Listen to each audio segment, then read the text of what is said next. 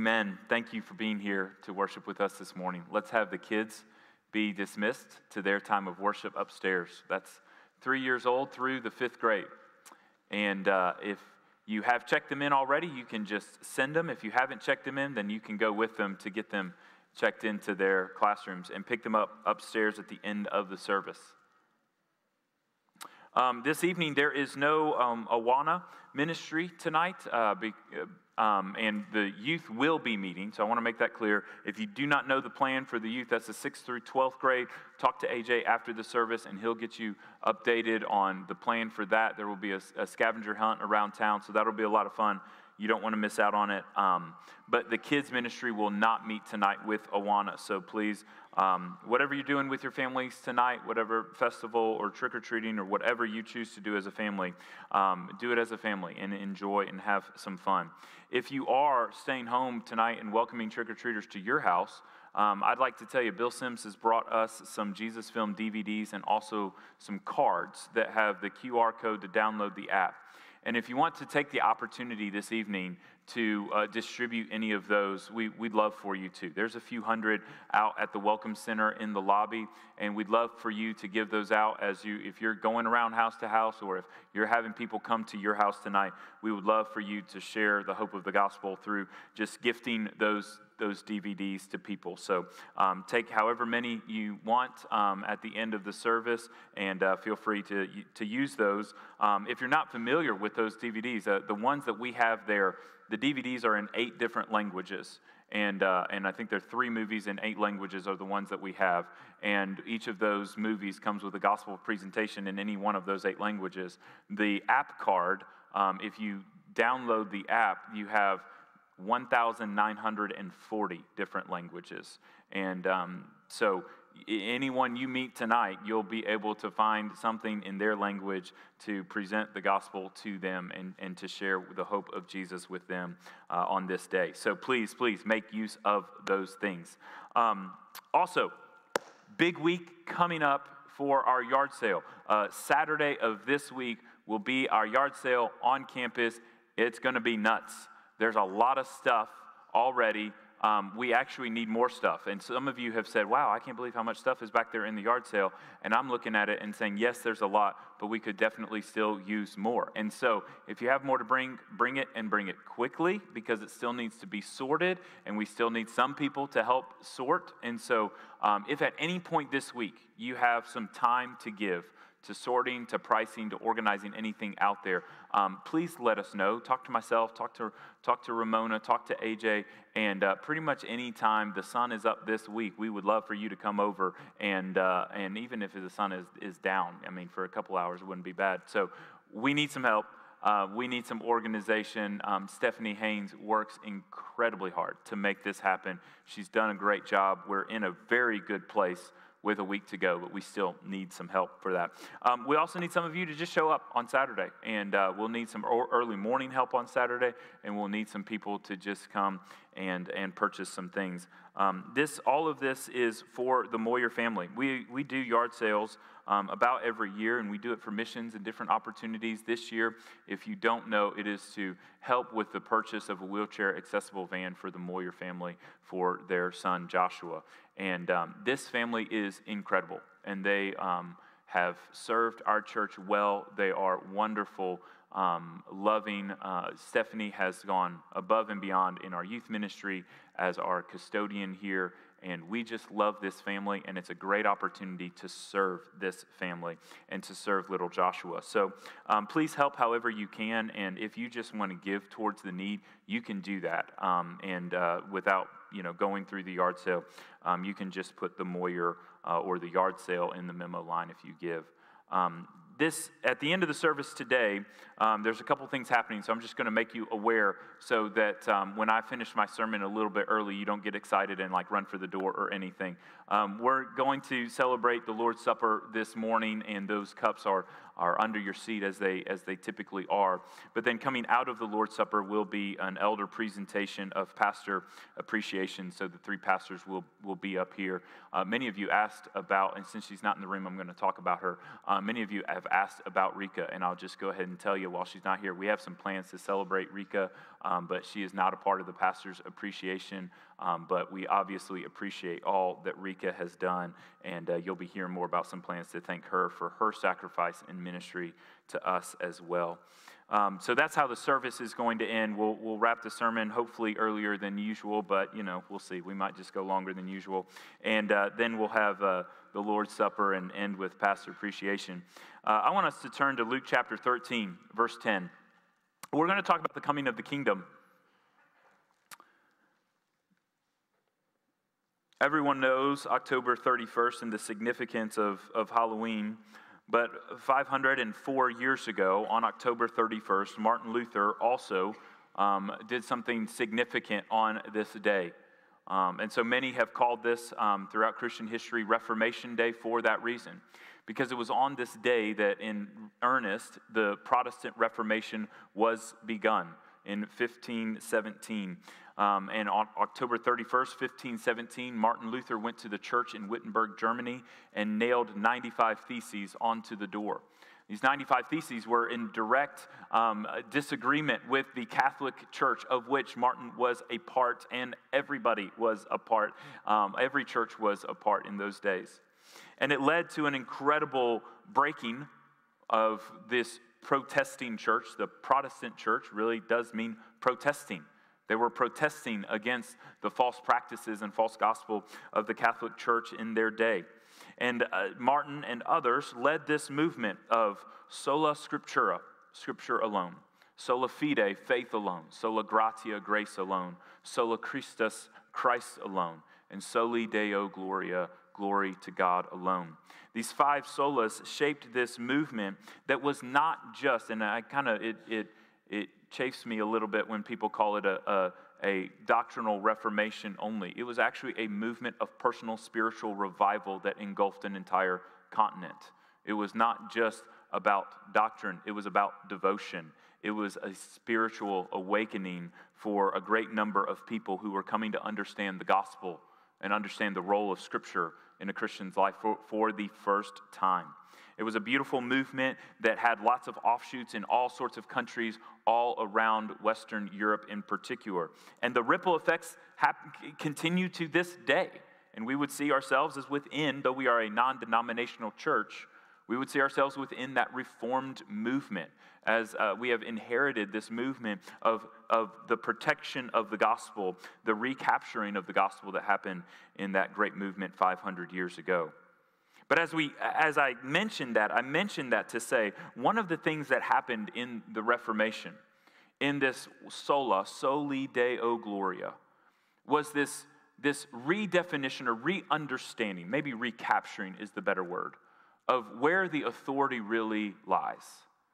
And so in the movement, we saw this sola that said sola scriptura. We're not going to put all of our confidence and trust in the, in the church um, but we're also going to trust Scripture. We're going to make Scripture the highest authority. But also, soli Deo Gloria meant we are going to seek the glory of God and the glory of God alone. We're not going to come and, and live on mission representing the Catholic Church or the nation in which we live, but representing God and God alone. And I was thinking about that this week as I was reading this passage, a passage reflecting on the kingdom of God coming to earth. And in this passage, we see Jesus um, unfolding a kingdom sign for all of us, not just for those that watched him that day. But with this kingdom sign also came two kingdom symbols. And so this passage is all about the coming of the kingdom of God and an opportunity for us to question our loyalty and to question our authority who is our authority? Where does our loyalty lie? Because what Jesus was doing is he was shattering the conceptions of the religious establishment of his day for the sake of renewed allegiance to God and God alone, and a renewed understanding of what the scriptures had always said but not been rightly understood. So here we are in Luke chapter 13, verse 10. and we'll first unpack this kingdom sign together. Now, he, Jesus, was teaching in one of the synagogues on the Sabbath. And just to set the stage, um, there, the ruins of many of these first century synagogues still remain to this day. So if you go to Israel, you can go in and you can walk around the ruins of an, an ancient synagogue from the first century, one that Jesus might have actually walked into and taught himself. Now, what's interesting in the book of Luke, there are several instances of Jesus going into the Sabbath and being a guest ra- rabbi to teach the Word of God, to teach from the Scriptures in the synagogue. And what would happen is there would be a leader of the synagogue. You're going to see him in this passage in a moment. But the leader of the synagogue is the, sort of the organizer, the overseer. But there were occasionally guests traveling rabbis, such as this is how Jesus was considered at this point, traveling guests that would come and would either read a passage or read and teach a passage and explain this is what the scriptures is saying to us. So that's Jesus' role on this day in the Sabbath in this synagogue. What's interesting is, as you'll see, um, as this unfolds in this story, this is the last time Jesus is recorded as teaching in a synagogue. And there's a very clear reason for this. It did not end peacefully. Jesus and the ruler of the Sabbath ended in different places because Jesus came in and claimed authority over the scriptures and authority over the law and authority over the ruler of the synagogue. And so, as we unpack this, I, I, want you to see that what Jesus is doing is he is showing the people that are listening the kingdom of God is here. You need to question your interpretations. You need to question your loyalties and be faithful to God and God alone. As I said, that you can go to one of these first century synagogues and see the ruins, and you can see there's not a, it's not a huge building. But then you look at the life of Christ and you think, there were many times that he had thousands of people following him around, thousands of people listening to him on a, on a hillside or on a beach somewhere. And most likely in this instance, there are, very, there are much more than the 80 people that will fit in the synagogue are there. And 80 is probably generous. That's probably shoulder to shoulder standing room only in some of these synagogues. There are people outside of the windows. There are people that are trying to listen through the doorway. There are people crowded all around this building trying to hear what Jesus has to say. And so imagine the synagogue ruler's position as he's been given authority as the ruler of the synagogue, as the primary teacher of the Jewish law in his community. He has a specific role of authority, and here comes Jesus, this guest, who is actually who all the people want to hear from. People want to hear from Jesus. And so as he comes in, the ruler of the synagogue allows him to speak, and then it gets a little out of hand for the ruler of the synagogue. So let's see the story. And now Jesus was teaching in one of the synagogues on the Sabbath. Verse 11 Behold, there was a woman who had a disabling spirit for 18 years. She was bent over and could not fully straighten herself. When Jesus saw her, saw her, he called her over and said to her, Woman, you are freed from your disability. And he laid his hands on her, and immediately she was made straight, and she glorified God. But the ruler of the synagogue, indignant because Jesus had healed on the Sabbath, said to the people, There are six days in which work ought to be done. Come on those days and be healed, but not on the Sabbath day. Then the Lord answered him, You hypocrites. Does not each of you on the Sabbath untie his ox or his donkey from the manger and lead it away to water it? And ought not this woman, a daughter of Abraham, whom Satan bound for 18 years, be loosed from this bond on the Sabbath day? As he said these things, all his adversaries were put to shame, and all the people rejoiced at all the glorious things that were done to him. You look at verse 17, his adversaries were put to shame. That being the synagogue ruler, you look at the people rejoicing, the synagogue ruler put to shame and frustrated, and you understand why Jesus was never recorded as speaking in a synagogue again. It was, he was full of controversy. And it doesn't mean that Jesus was rejected on that day. This isn't this is maybe a year until the cross happens. So Jesus did lots of preaching and teaching up, uh, beyond this point. But the preaching and teaching began more and more to be on the hillsides and out of town rather than in the synagogues. Because what did Jesus do? He did a surprising work of liberation, and that surprising work was encountered by a suspicious response of legalism. And the surprising work of liberation, and, and trust me, it is liberation based on Jesus' words. So let's, let's talk about this first. This woman, 18 years, had been bent over, unable to stand up. And so the question for you, faithful Bible readers and Bible scholars, was this a physical ailment she was suffering from, or was this a spiritual condition? And the answer is Luke actually sort of records it as both. And if you look at the passage, there was in verse 11, this woman had a disabling spirit for 18 years. She was bent over and could not fully straighten herself. But this story is radically different from the other demonic um, interactions that Jesus had the other times when Jesus is interacting with somebody who is under the oppression or possession of a demonic spirit, there's a lot more just action to it. There's demons answering Jesus. There's demons going into pigs and running pigs off of hillsides. There's demons that are actively causing the person to hurt themselves. So, this woman, the, the disabling spirit that she was experiencing, was very, very different. This was not demonic possession at the level that we've seen in other passages with Jesus.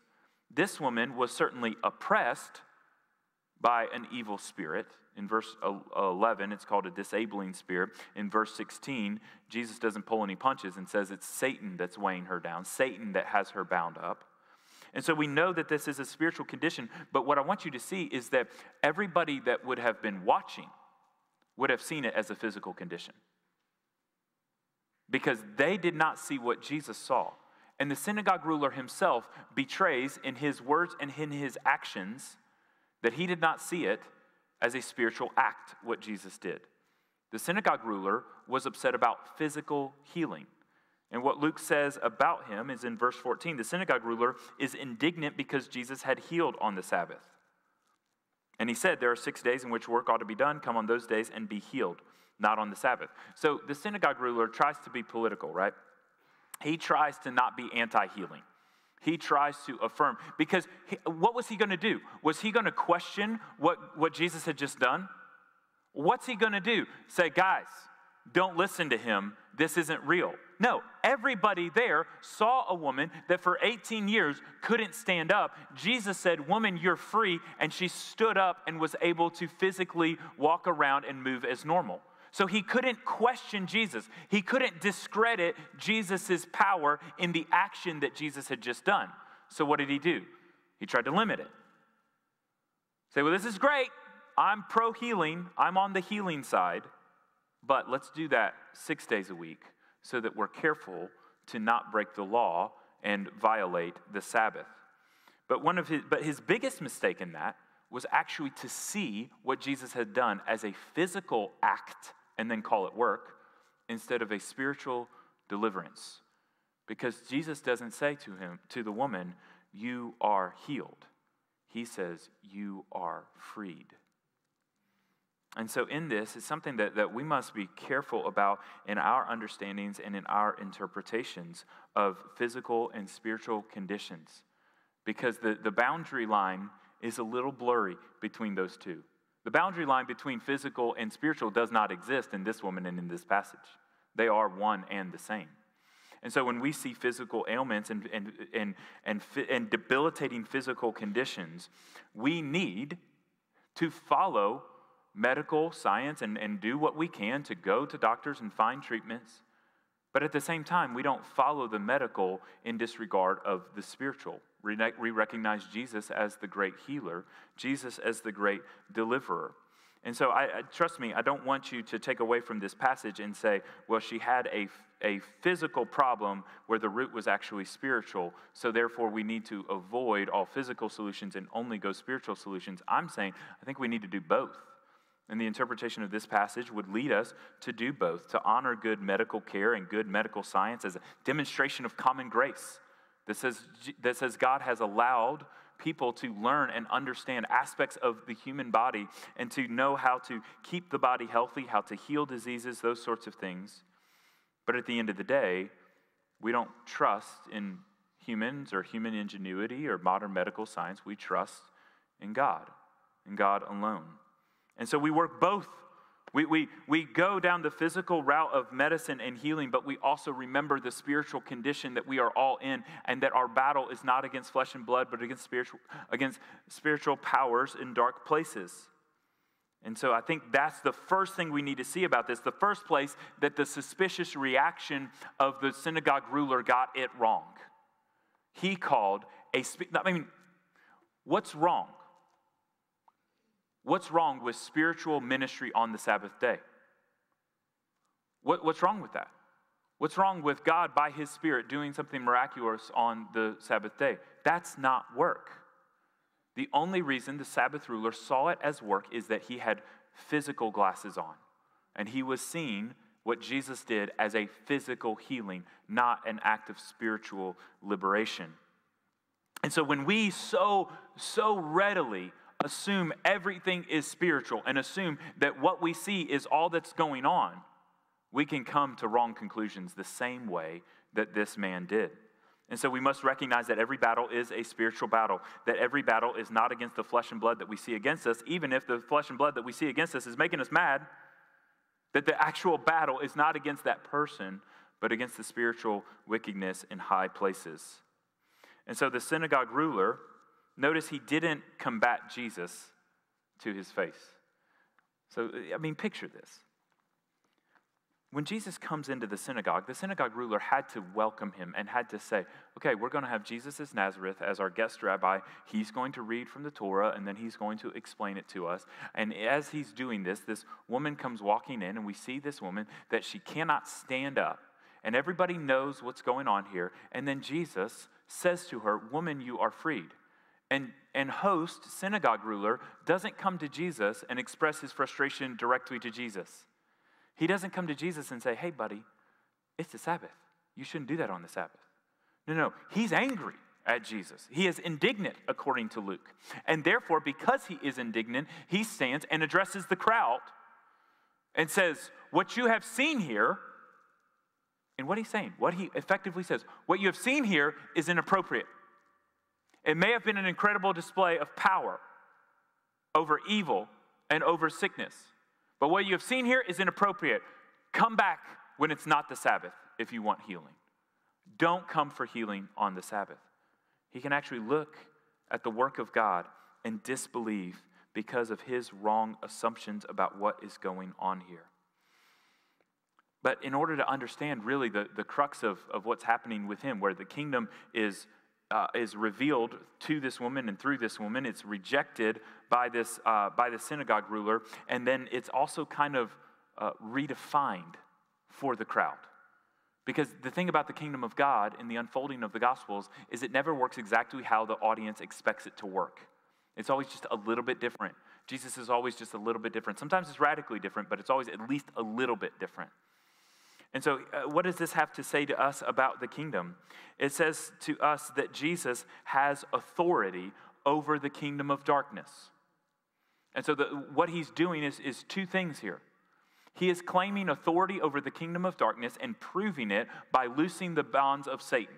And then telling people, I loosed the bonds of Satan and claiming, he's demonstrating authority over Satan and then claiming authority over Satan in case anybody was like the synagogue ruler and thought what he did was purely physical and not spiritual. No, no. What I did, I just claimed victory over Satan in liberating that woman so she could stand and walk. So that's part one, declaring victory over the kingdom of darkness. But, but part two, he's also claiming authority over the very law itself. And he's claiming authority over the religious establishment of, of his day. He's claiming authority over the synagogue ruler. Because what he's saying, and what he says later, is the man was not made for the Sabbath, but rather the Sabbath was made for man. And what we learn from the entirety of the book of Galatians is that the law was given to us as a tutor, as an educator, to bring us into the knowledge of Christ. The purpose of the law is to show you that you are a sinner in need of salvation. And that because you're a sinner in need of salvation, you cannot get right on your own. but rather the whole of the law exposes your sin, exposes your, your depravity, your weakness, so that you know you're left in a place at the, at the conclusion of the law, at, at the conclusion of the old covenant, you're left in a place to say, I need something else to happen. I cannot receive righteousness from God through this legal system because I'm not a part of the nation of Israel. And even the nation of Israel, it's sacrifice after sacrifice in order to atone for sin, partially cover over sin and atone for sin. And then Jesus shows up. And Jesus starts to live a life of perfection in which he never violates the law. And right here, the guy's claiming he is. And so he has to prove it. It's important. It's important that the Savior that dies never violates the law. So when he's accused of violating the law, he has to make it clear that he has not, so that we know that Jesus is not just the Son of God, but he is the Son of God who lived a life of perfect moral perfection and obedience to the law. So that when he died, he was completely righteous. And that's important because the completely righteous Son of God took the sin of the world on him so that we might not be punished for our sin, but rather be made completely righteous in him through exchange. And so the law of God is a tutor that leads us to knowledge of the need for Christ. And then Jesus is the one that comes in and interprets that for us and shows us how the law has revealed himself.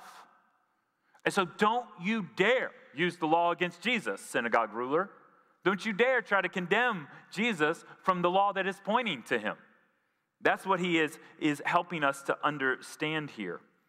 Because in, in, in his understanding, of the law, he points out the hypocrisy of the synagogue ruler to say, So if your ox or your donkey was tied up, was bound on the Sabbath, and therefore could not get a drink of water, would you untie him and let him get a drink of water on the Sabbath? Or would you say, I can't untie that knot until Sunday morning? Sorry, donkey, you get no water today. He's saying you care more about your animals than you do about this woman. Their animal rights activism is better than their compassion for their sister. And he's, and he, he's saying, This is hypocrisy, guys, because all I did. I, I love this image when you really see it rightly. He's saying, Synagogue ruler, you think what I did was hard, and you're missing the extent of my power. That was not work. I just untied a knot. I defeated Satan, and defeating Satan for me is like you untying a knot. That's the comparison Jesus is making. He is claiming such authority, such power, such strength over Satan that says it's literally what I did in, in freeing that woman from 18 years of debilitating physical condition and demonic oppression. That 18 years was just me untying a knot. That's the, the extent of my strength over Satan. And so, what do we do with the Sabbath? I want to, make it clear here. Um, the Sabbath is still part of the Old Covenant law. Jesus is not ignoring the Sabbath. Jesus is not saying the Sabbath doesn't matter. Jesus is saying you missed the point. And the point of the Sabbath is that the Sabbath was made for man not man for the Sabbath. And what that means when Jesus says that is that the Sabbath doesn't hold the authority over man to oppress men to be required, we must do the Sabbath. But rather, God, in His grace, gave the gift of the Sabbath to people. And He wrote it into His law to say, this is how important it is. Because the Sabbath does actually, the failure to live a Sabbath life does reveal uh, really deep sin in our hearts and minds. And, and here's why I think it's understanding the point of the Sabbath. The point of the Sabbath is rest and worship. And so a violation of the Sabbath is idolatry. Violation of the Sabbath is to say, I can't take a day off from my work. I've got to work seven days. I've got to do this. And if I don't do this, I won't be able to provide for my family. I won't be able to keep my job. I'll lose, I'll lose my business, whatever. And Jesus is saying, no, no, no, no. The point of the Sabbath is to work for six days and then rest and give your work to God. Give the work of your hands by faith and confidence in the sovereign protection of God to actually clock out and go home and stay home and give the day to Him without being worried and obsessed over the work of your hands, thinking that if I don't do this, Everything will fail. It's the same, the illustration goes back to the farmer, and Jesus loves agricultural analogies. The farmer does everything he can to make the seed grow and cannot make the seed grow himself. The farmer can plant, he can prepare the soil, he can water, he can learn everything about the nature of the seed, he can learn everything about the nature of the soil, he can learn everything he can to do his part. But ultimately, God gives the growth. God, in His grand design of the way the seed works, God, in His bringing of the sun every day and His bringing of rain and bringing nutrients into the soil to germinate within the plant and for the plant to grow. That is what God does. And the Sabbath shows us that you can only do so much to provide for yourself. And at the end of the day, you've got to stop and turn your work, turn your family, turn your livelihood over to God and trust Him. So, failure to live in faithfulness and confidence that allows you to rest on the Sabbath, that's idolatry. That's idolizing your work. Failure to, the, so purpose one, rest. Purpose two, worship. Failure to worship on the Sabbath is an idolatry of anything else because you have put some other priority in front of the worship of God, in front of the living as a kingdom citizen. There's some loyalty that is greater to you than God if you cannot worship on the Sabbath, if you cannot devote one day to the Sabbath. So the question on the Sabbath then is okay, when is the Sabbath? Okay, you, you, I've just said the Sabbath is important. The Old Covenant law is still important. We still value and honor the Sabbath, still live out the Sabbath. So when do we do it? Well, in, in the Old Covenant, the Sabbath is Saturday, is the seventh day of the week. Jesus rose on a Sunday, and the early church, in response to that, said, We are now going to worship on Sunday. That was good and right and blessed by God. And so, what I would say to you is that the Sabbath is not about a particular day, it's about a particular action of rest and worship. And so, I would encourage your family to have a discussion about how you can take a day, a 24 hour period, to rest and worship. And if it's Sunday, that's great. Make it the Lord's day. Make it the Lord's day and, and give it to Him fully. If your situation makes, puts you in a position where Sunday is not the best day to devote to the Lord, I would encourage you find another 24 hour period and do it. Do it in rest, do it in worship, and stop idolizing the work of your hands or the other priorities you have, but to give it to Jesus. The point of the Sabbath is not to be an oppressive yoke on God's people. The point of the Sabbath is it's a gift from God in which we declare God gives the growth. God provides. God provides for my, my family. God provides for my finances. And I'm going to trust Him enough to take some time to rest and take some time to worship. So Jesus understands this about the Sabbath the way that, that the, the synagogue ruler just doesn't get it. He views the law as an oppressive yoke in which he must fulfill and must fulfill it to the nth degree in order to live in righteousness.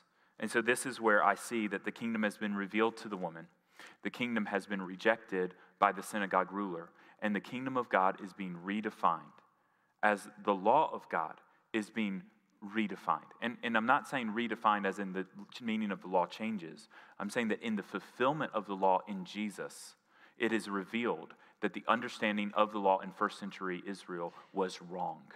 They misunderstood the role of the law, and for that reason, they couldn't see Jesus. That's why Jesus can look and say, You search the scriptures because you think in them you find life.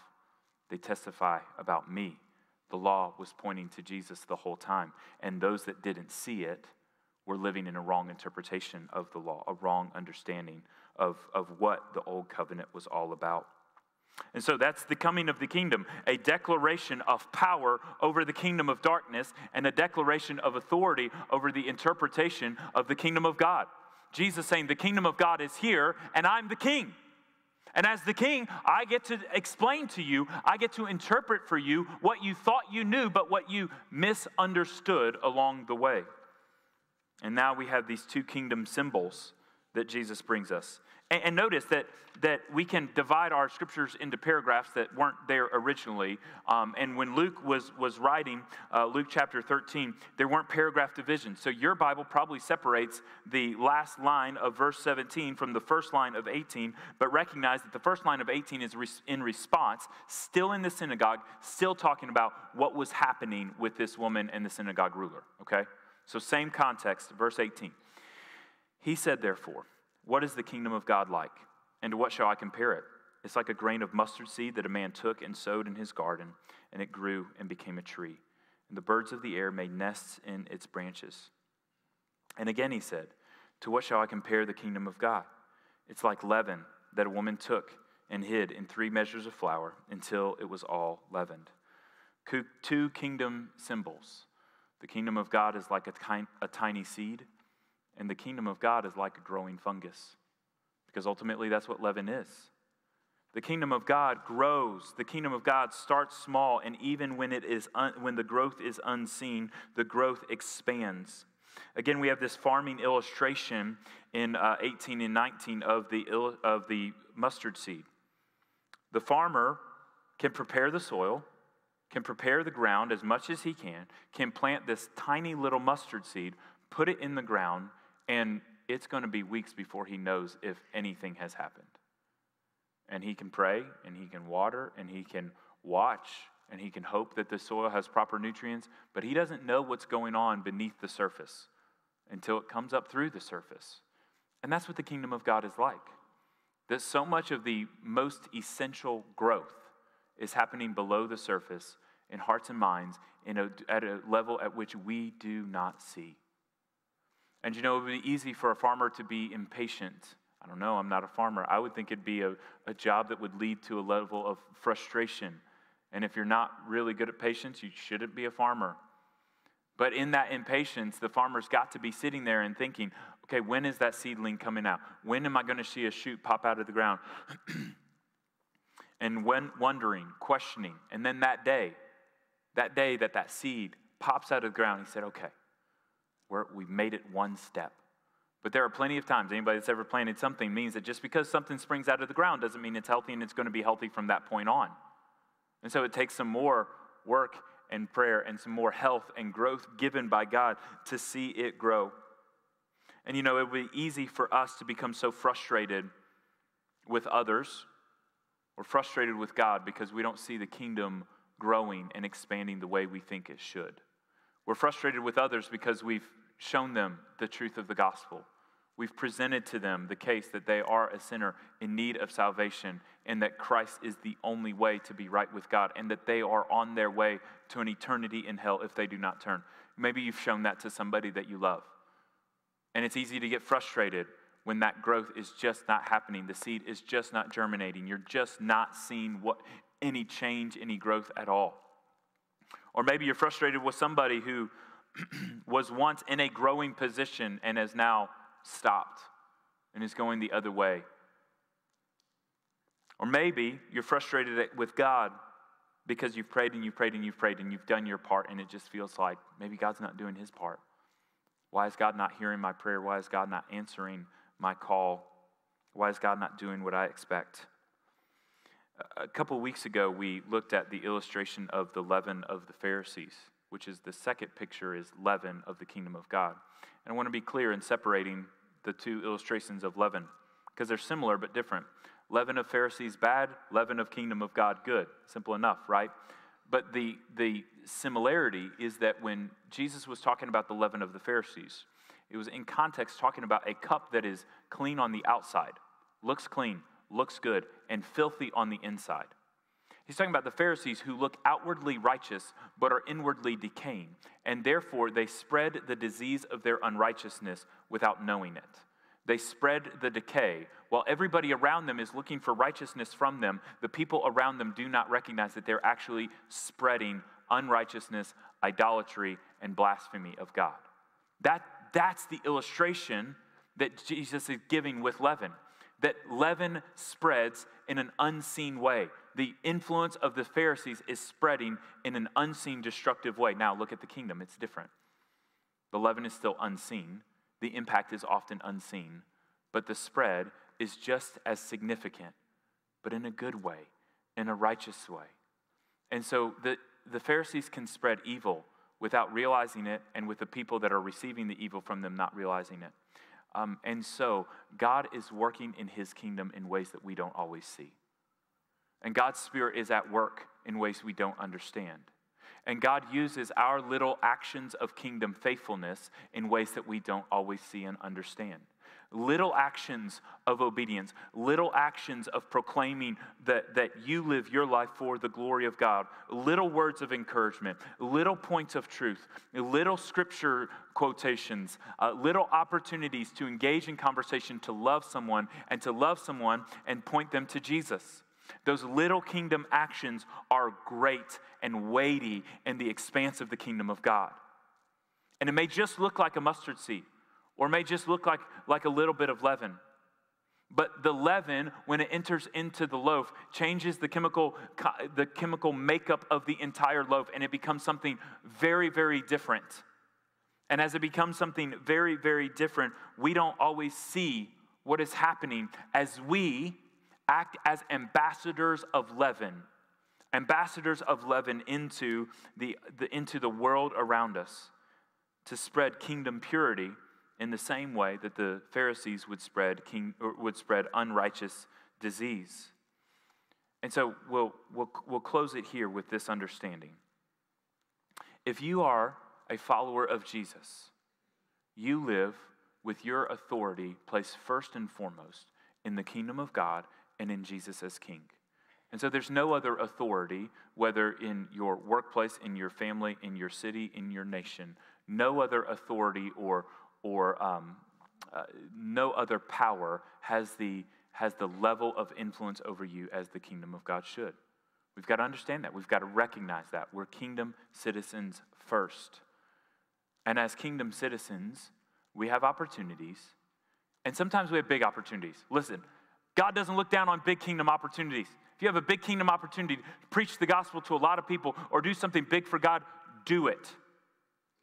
But this these two signs, these two symbols here of the mustard seed and leaven, are emphasizing to us that God doesn't always work in big visual ways. That God works in the still small voice, that God works in the faithful behind the scenes obedience of his children in the, in the little encouraging words, in the Bible verses that are shared, in the prayers that are prayed, in the, in the seasons of prayer when it's just you on your knees in the presence of God, praying for people that may never know the extent to which you prayed for them. That's a kingdom act, an act of kingdom obedience, proclaiming the authority of God over your life on behalf of somebody else, trying to move somebody else closer into relationship with Jesus. That's how we live as kingdom citizens. And so, tonight, tomorrow, this week, and every day of our lives, we have the opportunity to start small and start with one. And so, as we prepare, I'm going to have the band come up, and we're going to prepare to receive the Lord's Supper this morning. And I said last week, it can become so frustrating to look at a withered tree and not see growth and yet, what God tells us is that God's the one bringing the growth. It can be so frustrating to have planted kingdom seeds under the ground and not see it come to fruition. And so, what we're about to do here is they're going to sing a song. I want you to stand and sing. I want you to go to your knees and, and pray. I want you to come forward and pray. But I want you to go to the Lord with a fresh understanding that you're a sinner, saved by grace by a broken body and shed blood. And so maybe today, what we most need to do is to become intercessory ambassadors in prayer on behalf of others. Because you've received the gospel. If you've accepted Jesus as your son or as your savior, and you have become a son of God, if you've given your life to him, you've received the gospel. That's great news. We celebrate that today. But what about everybody else? What about those who have not yet heard and have not yet received? As we praise God for the beauty of his sacrifice for us today, may we not forget to go to God's presence on behalf of others that have not yet received that same gift. So take the posture of worship that the Spirit leads you to.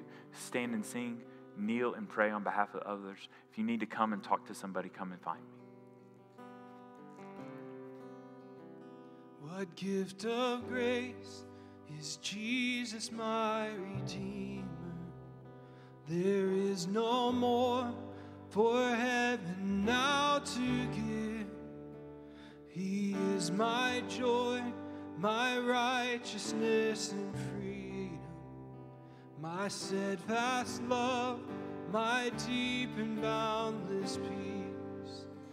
To this I hope, my hope is only Jesus. For my life is wholly bound to His. Oh, how strange and divine! I can sing, all is mine, yet not I,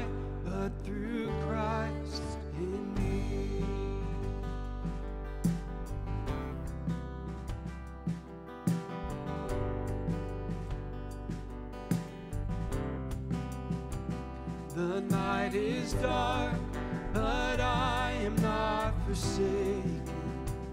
For by my side, the Savior, He will stay. I labor on in weakness and rejoice. For in my need, His power is displayed. To this I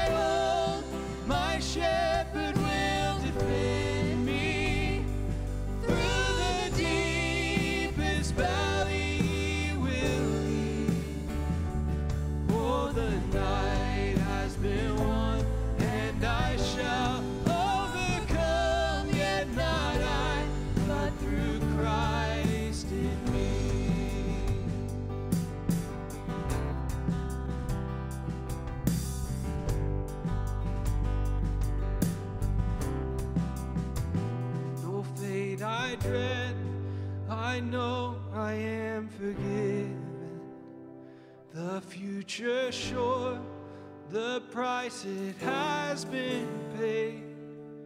For Jesus bled and suffered for my part, and he was raised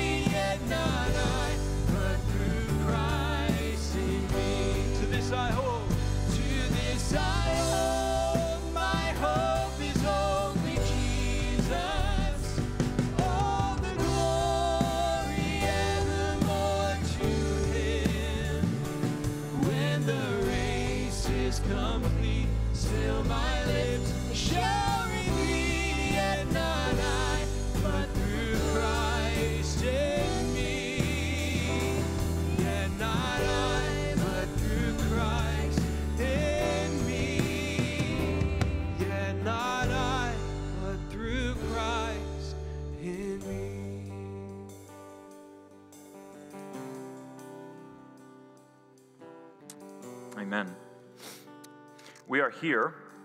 You can be seated. We are here in the presence of God not by our own actions, but because of Christ in us, who has brought us to newness of life. So I'd uh, invite you to take that first layer of plastic off of the cup. And I'll remind you that this is a covenant meal for those who have been brought into the fellowship of being in Christ, one body with Christ, because of your confession of your sin, and your confession of Him as Lord and Savior. And so I would invite you to not partake of this meal if you have any doubts or any questions, but actually to have those resolved and then come and we'll, we'll do this again.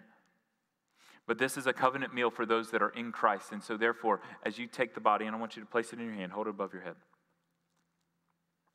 And in doing this, you are remembering that Christ's body was broken specifically for you, as it was broken for the sins of all mankind, for all that would come, is specifically for you as one of his children. His body was broken so that you might receive righteousness in him. Do this in remembrance of him. and then take the cup. As a reminder of the shed blood of Jesus for each of us. Covenants were always sealed with blood throughout the scriptures, Old and New Covenant. The Old Covenant, through a series of sacrifices, blood of, of animals. And then the author of Hebrews helps us understand that the blood of bulls and goats was never intended to be the final atoning sacrifice. But it was the lion and the lamb, the conquering lion of Judah and the Lamb of God, the suffering servant of Isaiah, came to take our sin away and to be slaughtered for us. And so when you receive this cup, you receive the blood of Jesus as payment for your sin and as a cleansing flood through which you can be made right and righteous. Do this in remembrance of him.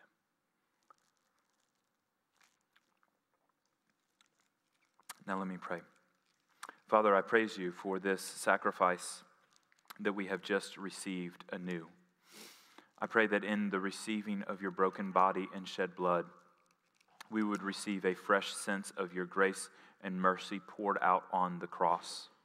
We pray that we would be renewed day by day in the knowledge of who you are, that you would be by your Spirit continually conforming us into the image of your Son because we who were not righteous have been made righteous at the throne of God. But Father, we long to live as representatives of that righteousness to a greater degree. We want to conform greater into the image and character of the righteous Son of God, Jesus. And so, Father, by your Spirit, bring us into greater sanctification, into greater obedience. Father, may we be more like you. We praise you for your broken body and shed blood, oh Jesus. In your name we pray. Amen. So I'm going to ask now the elders that are going to join for pastor appreciation to come up, and um, we'll have the other pastors join us. I, I want to remind you anytime we take up communion, we also seek to remind that you guys can come on up, grab that microphone. Um, we also seek to remind you that um, as much as we have freely received, the goodness of the blood of Jesus, so we're called to freely give. And typically we would take up the Samaritan offering, which we have not been doing recently, but I want to remind you that the Samaritan ministry exists to send monies outside of our church into the community to help and serve others. So, in receiving the Lord's Supper, I encourage you to now give to the, the work of the Lord in our community. This is Steve, one of our elders, and I'm going to let him take it from here. All right, thank you, Tim. Uh, good morning to each of you. Uh, as Tim just mentioned, my name is Steve Fain, and it's my privilege and honor to preside over a demonstration of how much we love and appreciate our pastors. And we are, we are truly, truly, indeed fortunate and blessed to have those uh, standing uh, behind me. And I'm going to do maybe a little different this year. Uh, I'm going to, although they're all gathered collectively behind us. Uh, I'm, I'm going to ask, uh, we're going to start with Tim and Jess, and I'd like for them just to take a few steps forward. uh, where I want them to feel individually uh, appreciated. So, Tim and Jess, uh, we, and I say we, the elders and the fellowship family, want to say how much we deeply, deeply appreciate each of you and for your family as well. And Tim, uh, we just see every Sunday you are a gifted teacher and preacher. God has given you those spiritual gifts. You have nurtured them, you have grown in them. You have a wonderful ability to make old things seem new.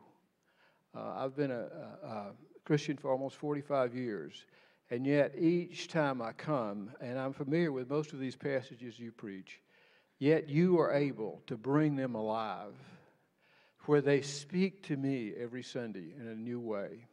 And I thank you for that. Uh, that's really, and, and, and each time you, you can exhort us and stimulate and motivate us to love and good deeds.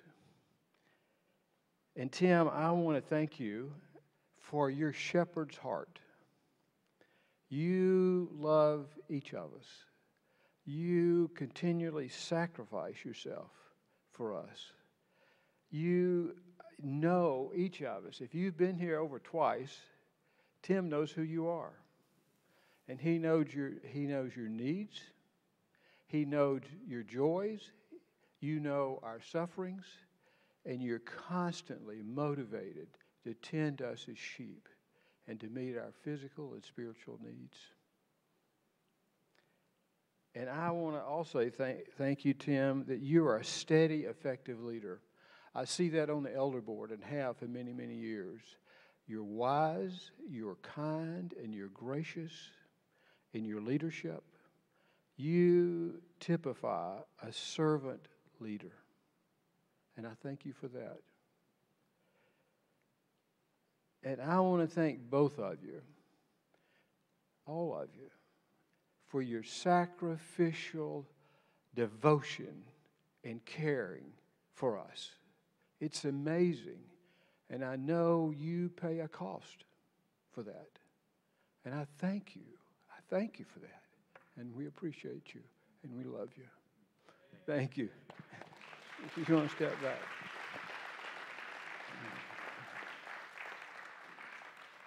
Uh, Jason is here, and obviously, Emily. Hey, buddy. Hey, Emily's on the live stream. okay, hi, Emily. but Jason, we appreciate you and your family as our uh, worship pastor, and I thank you, and we thank you for your heart of worship. We see it every Sunday up here in your words, in your songs, in your actions and we see it in your life, the way you live your life. Uh, this morning, as he gave the example of failing to understand the depravity of his sins. Now, that's an insightful, the insight that he shared with us. And I appreciate your willingness to do that. Um, and I, I, I thank you. You also demonstrate, Jason, a servant's heart. I, I, when Tim was on sabbatical, for example, you stepped up and took on other duties. Vacation Bible School this summer. When you were needed, you stepped up. All out and kept up with all your normal duties. I thank you for your servant's heart that you demonstrate every day. And I thank you that, Tim, that you are a wonderful example of a loving, devoted husband and father. We see that, that know you, maybe more than most, how you demonstrate to all the men here what it means to love your wife as Christ loved the church. I thank you for that example. I thank you. And I thank you for showing me how to worship. Being an old guy, coming from a different school of thought, You have taught me that worship is a matter of the heart and not a matter of my getting outside of my comfort zone. Worship is not about me, it's not about us, it's about the Lord Jesus Christ. And I thank you for that, and I praise you. And I thank you for being our worship pastor. Amen, brother. All right. Uh, AJ, if y'all would step up just a few feet. I praise God for you too. I praise God for you, AJ, and for Carson. I thank you for coming to us.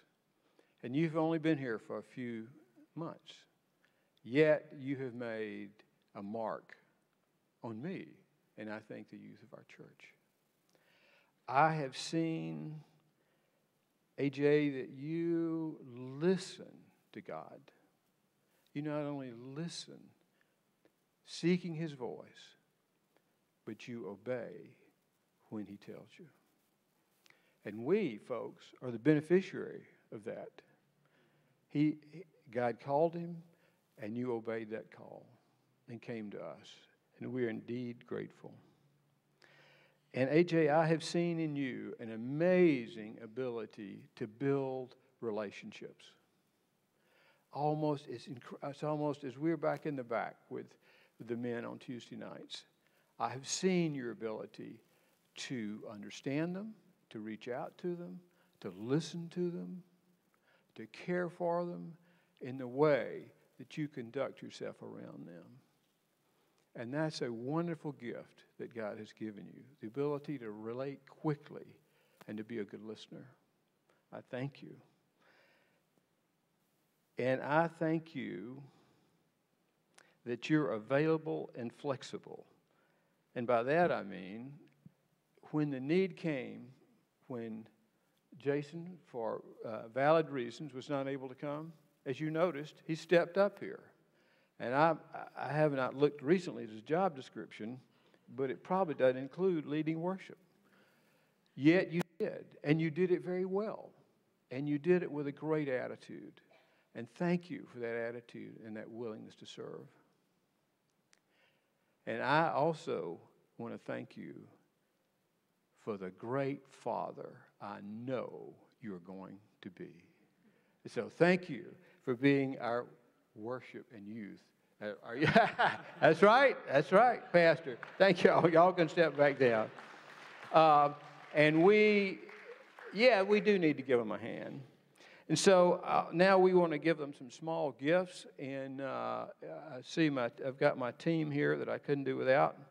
And the first, we want to give the pastors um, some gifts and cards. Yeah, come on up. And um, engaged their three, uh, their card from the elders saying how grateful we are. And it has a monetary gift in there. And I think also there is a, uh, we ask you to, to bring in cards or letters or notes, uh, and those are being handed out there. As you can see, there are many, but it's not too late. If you didn't think of getting yours in, please, please send it in anyway. I, uh, even though late, they, they would know it and they would appreciate it. Um, and also, we want to be grateful for the wives. And of course, you too, Emily. You're included, obviously. Uh, because I, we recognize that their service is made possible, uh, the, the, the, pastor's service is made possible because of the, uh, the wives and their families' support and sacrifice. We know you're behind the scenes, encouraging them, motivating them. And, and we deeply appreciate that. And uh, also, we have, uh, for the ladies, you can see the, the orchids, the beautiful orchids that are, uh, I think, representative of their beautiful spirits uh, as they minister to their husbands and families and thus to us. Um, so, now, we also have, I believe, is it back there somewhere, the frame? Uh, Jess, we have become aware of your developed skill in arranging flowers and flower arrangements. She's being humble, I'm sure. And uh, so we wanted to give you a, uh, it's pretty heavy. Greg, be careful. this is a, ra- it had to be explained to me exactly what this was. But uh, it's, this is a rack, as you can see, to, and the baskets, you have the baskets, two baskets.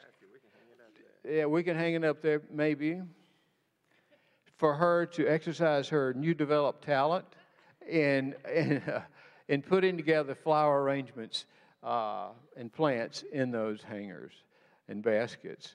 So uh, use it well. We, we're looking forward to seeing it. Take a picture and put it on the, put it on the web where we can all enjoy it. I think that's, that, has a, that part of the web has a name, but all right. So I would, at this time, I would like just to offer a prayer uh, for, for the, our, our pastors and their families. So please join with me in prayer. Bow your heads if you would.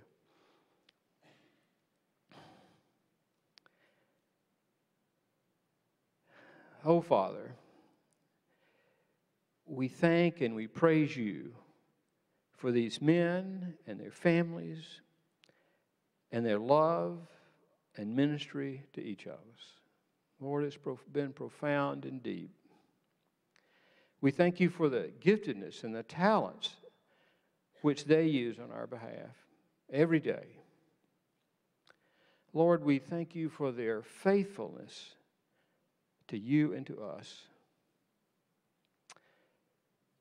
And Lord, we thank you for their families, especially their wives who sacrifice greatly to support their ministries to us. And Lord, we pray that you would watch and protect them from the evil one and evil men. I pray that you would give them wisdom in the decisions that they have to make every day. I pray that they would know and experience the power of the risen Jesus Christ in their lives and in their ministries. And Lord, I just especially pray that you would just heal their hearts of any injuries and wounds that life has brought their way. Ministry is hard, it is difficult. Lord, just bless them and heal them. Lord, I pray that you would meet every need they have in Christ. And let their mind, let the mind of Christ, Lord, be in them day in and day out. I pray, Lord, that they would have joy in their ministries and that their ministries would bear lasting fruit. In Jesus' name, amen. All right, at this time, yes, let's give them a big hand. Let's go ahead. I want you all to step down. Yeah, yeah I guess I'm, cl- I'm closing this thing, right? Yeah. Okay, y'all come on down. Little, little uh, discussion there off the record.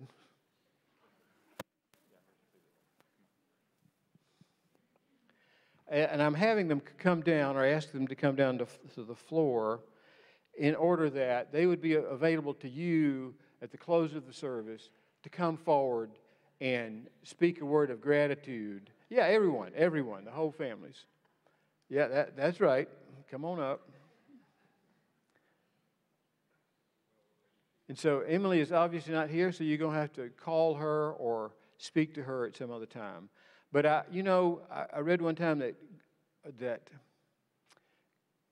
gratitude is recognizing what others do for us and telling them that you're thankful.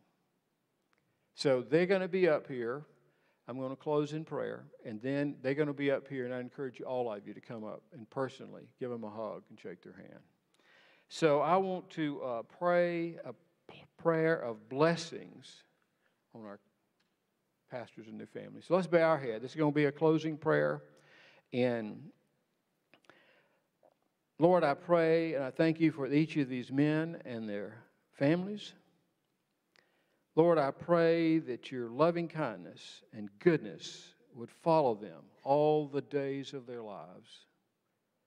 Lord, I pray that your favor would be upon them, it would be upon their families and their children and their children's children. Lord, and I pray that you would protect them and keep them. Lord, I pray that you would cause your face to be upon them and be gracious to them. I pray that you would set your countenance upon them and give them peace. In the wonderful and glorious name of your Son and our Savior, Jesus Christ. Amen.